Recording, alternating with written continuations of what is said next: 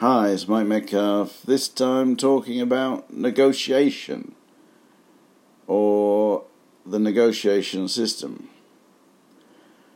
I think negotiation is something like problem solving, project management, finance that should really be taught at school. It's a life skill.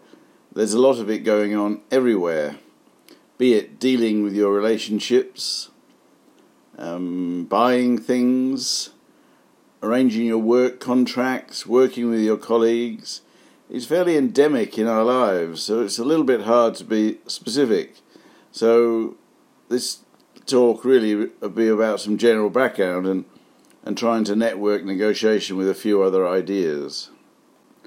I think we have to understand it as a long term thing. You might negotiate with someone and take advantage of them and kid them and lie to them and you know come away and win the battle. But you have to live in a community over a long period of time. So i'm going to assume that whoever you negotiate with you're going to go back to and negotiate again. There might well be more cooperation in negotiation than competition. I mentioned before, I think the, the relationship between cooperation and competition is very complicated. They're sort of Siamese twins. Notice when you play a sport with a team sport, you although you're competing against another team, you're cooperating to a large extent within the rules. A lot of cooperation is presented as competition, but it's only competition at the retail end. Uh, you think of companies and governments saying that they're actually competing and checking on each other. But to a large extent, they know that they've got to get on in the long term. They've got to sort it out and fix it. So there's a cooperation. I think you get this sometimes, even say, with the examination of students' assignments. There might be a certain competition, if you like, between the examiner and the students, but there has to be a lot of cooperation because at the end of the day, we need a fair system that gets people through uh, you know, and, and qualify people into the workplace.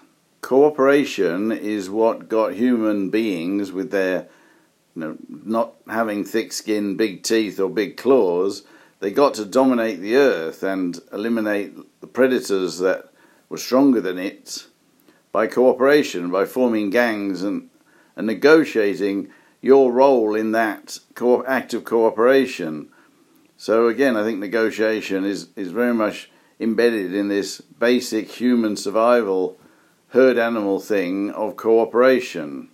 So to sort of present it as competition is it's a bit like the icing on the cake. The cake is cooperation and, and coming out with a functioning world where you know, people aren't killing each other or hating each other, but they put up with each other and they get on with it and they, you know, create prosperity. As a bit of a side, I suppose, I I was impressed with the arguments. One of the problems of having single parent families or dysfunctional families is that the children haven't really learned how to negotiate, how to compromise, how in a house full of people, some people will want one thing and some people will want another, and how you negotiate what you want, how you compromise, how you give and take. And it is a a lifelong learned skill. Some people are very good at it. So that some people really don't want to get into a negotiation, and other people sort of go a little bit berserk when they have to. And yet, it's such an everyday thing. Even if you walk into a shop and buy a cup of coffee, you're negotiating that you want a certain quality of coffee for a certain price.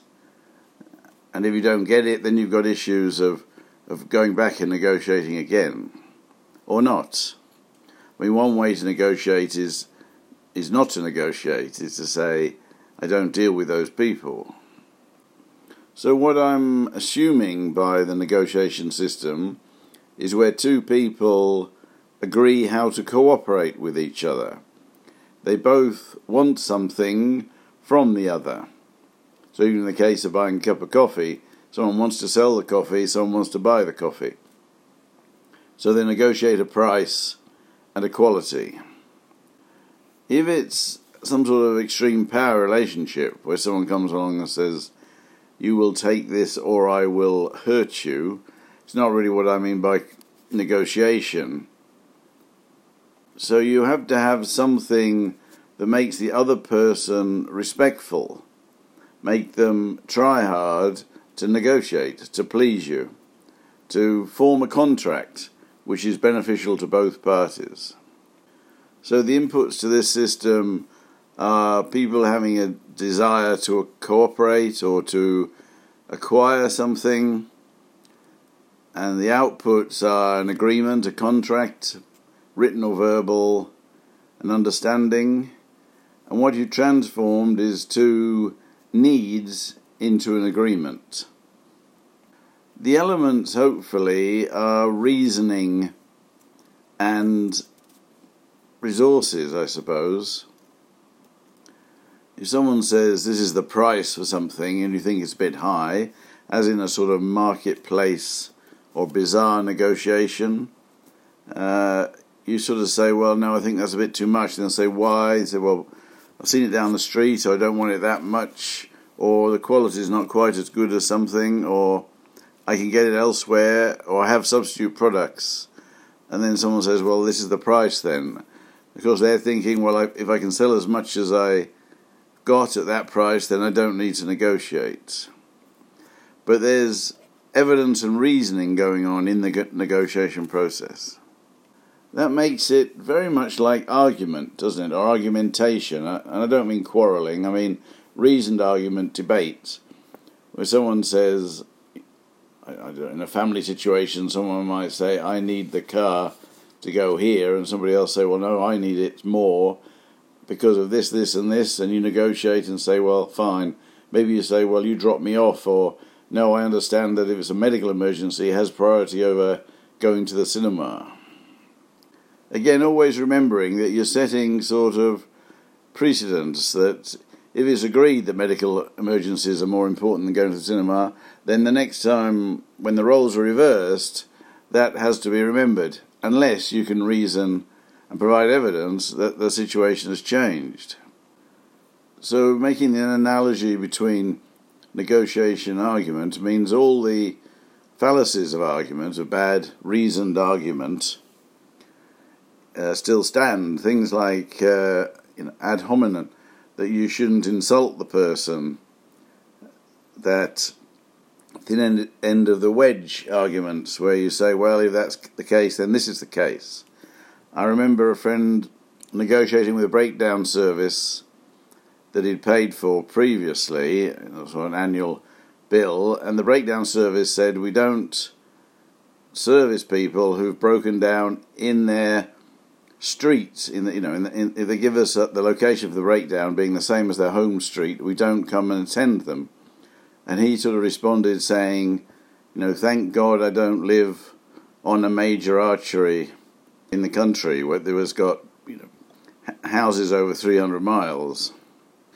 If our hero oscar had been asked to go and negotiate say the price of a, a new piece of machinery he would have to do his homework first and figure out what the old one cost, what inflation had been going on, whether there are any substitutes, so that when somebody said, "Well, this is the price," and he thought it was high or ridiculous, or it might be more than the price, it might be that you know it does this for this price with this service contract, and has to be you know repaired in these ways, he would say, "Well, you know, I, I found alternatives. There are substitutes." Are you willing to negotiate? Uh, the quality of the service you're offering, the price is you know, available elsewhere, or better is available elsewhere. So, collecting some facts or evidence is quite important prior to going into the negotiation, having an angle to play or two. Let me give you another couple of examples. I remember talking to somebody who'd just recently come from Vietnam, and she's a, a young lady who had confided in me that she wanted to try and persuade her parents to let her leave home and move in with her boyfriend. And culturally, this was quite difficult. So I said to her, Well, you have to list all the arguments for and against. You have to collect the evidence. And, and sit down with your boyfriend and say, well, if I say this, what will they say? Then how will we counter that? And etc. and so forth. In a way that will be convincing to the other side. And she did this, and she laid down all the arguments and, and provided examples of where it had before and why it was a good idea. They thought it all through on a piece of paper together, and then went and sat down, have a meal with the parents, and they went through the, the arguments. And when the parents brought up some points, they were ready to answer it. They'd done their homework, they had collected their evidence, if only the reasoning evidence. I had another case where someone came to me and said their father, who was an Italian immigrant and was struggling a little bit with language, had got a bill for the telephone that was very high, it's $1,000 or something, and they thought this was ridiculous. And they'd rung up to complain and ended up screaming and shouting at the person down the phone to such an extent that the telephone company had lodged a, a complaint, a, you know, a criminal complaint against them for abuse, and was threatening not only to cut off the phone but to um, bring criminal charges of abuse, verbal abuse. so again, you you said to this Italian lady, sit down with your dad and go through what he thinks is the problem, anticipate what the other people will say in response, write it down, and and start the negotiation again. And, and I think, if necessary, write it out as a letter and send it. And they did this. Uh, and shortly afterwards, the telephone company uh, responded by saying, Fine, forget it, we're going to correct your bill, we've made a mistake, thank you very much. And I think included in that negotiation was an apology because the guy had got you know, a little bit stroppy due to uh, you know misunderstandings of language. So again, negotiation, do the homework, anticipate the counter argument. So all those who have been trained properly in, in reasoned argumentation should be quite good at negotiation although it's negotiations more than just argument. There's a certain amount of showmanship, empathy, and homework. Although some would say that's true of you know real live public debate type argument or reasoned argument or legal argument. The analogy then has to be made with debates. If you're having a debate, you say something, I say something, how do you respond to that? That two way dialogue, that dialectic Indeed, it's almost strange that the word negotiation exists because the word argument has been around a long time. If you go to buy something, it is a debate, it is an argument, a reasoned argument. Um, negotiation has just been brought in as a softer word. I think the generic form is argument, and there's a lot of literature and a lot of research on argument and how it works and how it should be done going back a long time. So let me just focus a little bit on argument, remembering that uh, trying to come up with an agreed price in negotiation is a problem, and that a price is an argument. It's the result of an argument. A price contains an argument. Bear with me while I just go back over briefly the some of the argument. theory of I'm argumentation. Not talking about quarrelling. I'm talking about something like debate, reasoned debate, reasoned argument, legal argument, and informal logic. By dialectic, I mean encouraging alternative views, two or more, with the intent of learning, of being creative, rather than simply being in a competition to win the argument or win the debate. Dialectic argument is the flip side of evidence based reasoning because, in order to present an argument or argue for one side of an argument, you need evidence uh, in order to be convincing. There are, of course, rules about what counts as good evidence. To some extent, there's a hierarchy of the quality of evidence that might be presented in support of an argument. When thinking about dialectic arguments, the names of Stephen Toulmin, Jürgen Habermas, and Karl Popper come to mind. When thinking of ancient Greek, Aristotle comes to mind. But there have been numerous other writers supporting argument as an epistemology, as a way of understanding and interpreting the world. Indeed, in the post Wittgenstein world, you would have to think that argument, dialectic argument, is possibly the only foundation to knowledge,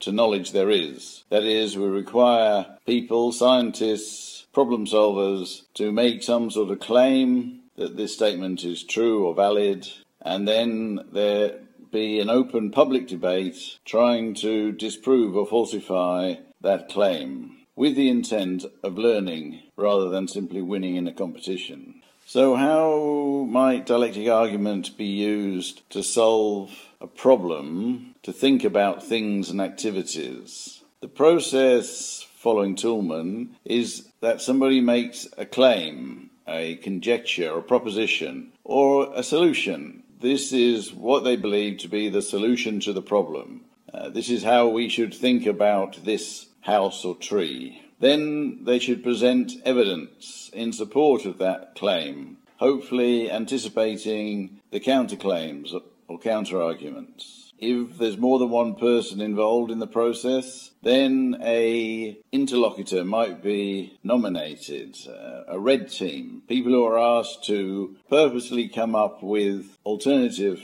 evidence or contradictory evidence in order to test the claim. This role is sometimes called a devil's advocate, but it, argument requires at least a two-way process. The general form of this knowledge claim at the, at the beginning of an argument is of the form that x equals a and not b because, and then the howevers should be included. So, using argument as a concept to think encourages some thought about a trade off of ideas or the underlying tension in ideas or claims. It's about balance is about multiple perspectives, seeing things in tension.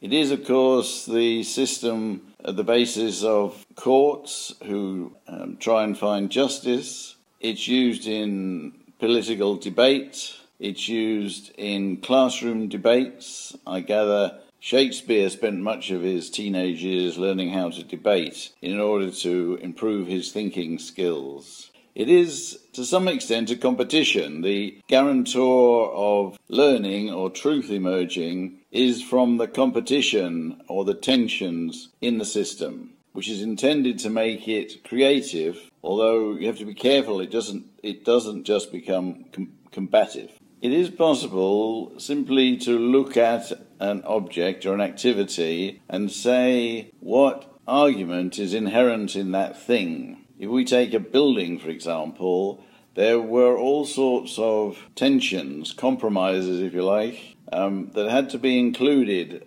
Aesthetics versus strength, cost, um, functionality of the building, location, weather conditions, all these things had to be built into the house. So the final house is a claim that this is the optimum house for the conditions, for the location or for the price or whatever you decide the conditions are. The same might be said of a piece of poetry or a piece of art, that it is a claim that this is an optimum statement of some sort, given underlying tensions or forces acting on it. So, this episode is arguing that dialectic argument provides a useful way to think. If you make a knowledge claim and try and justify it and anticipate the counter arguments, it's a very useful and common way of encouraging creative thought.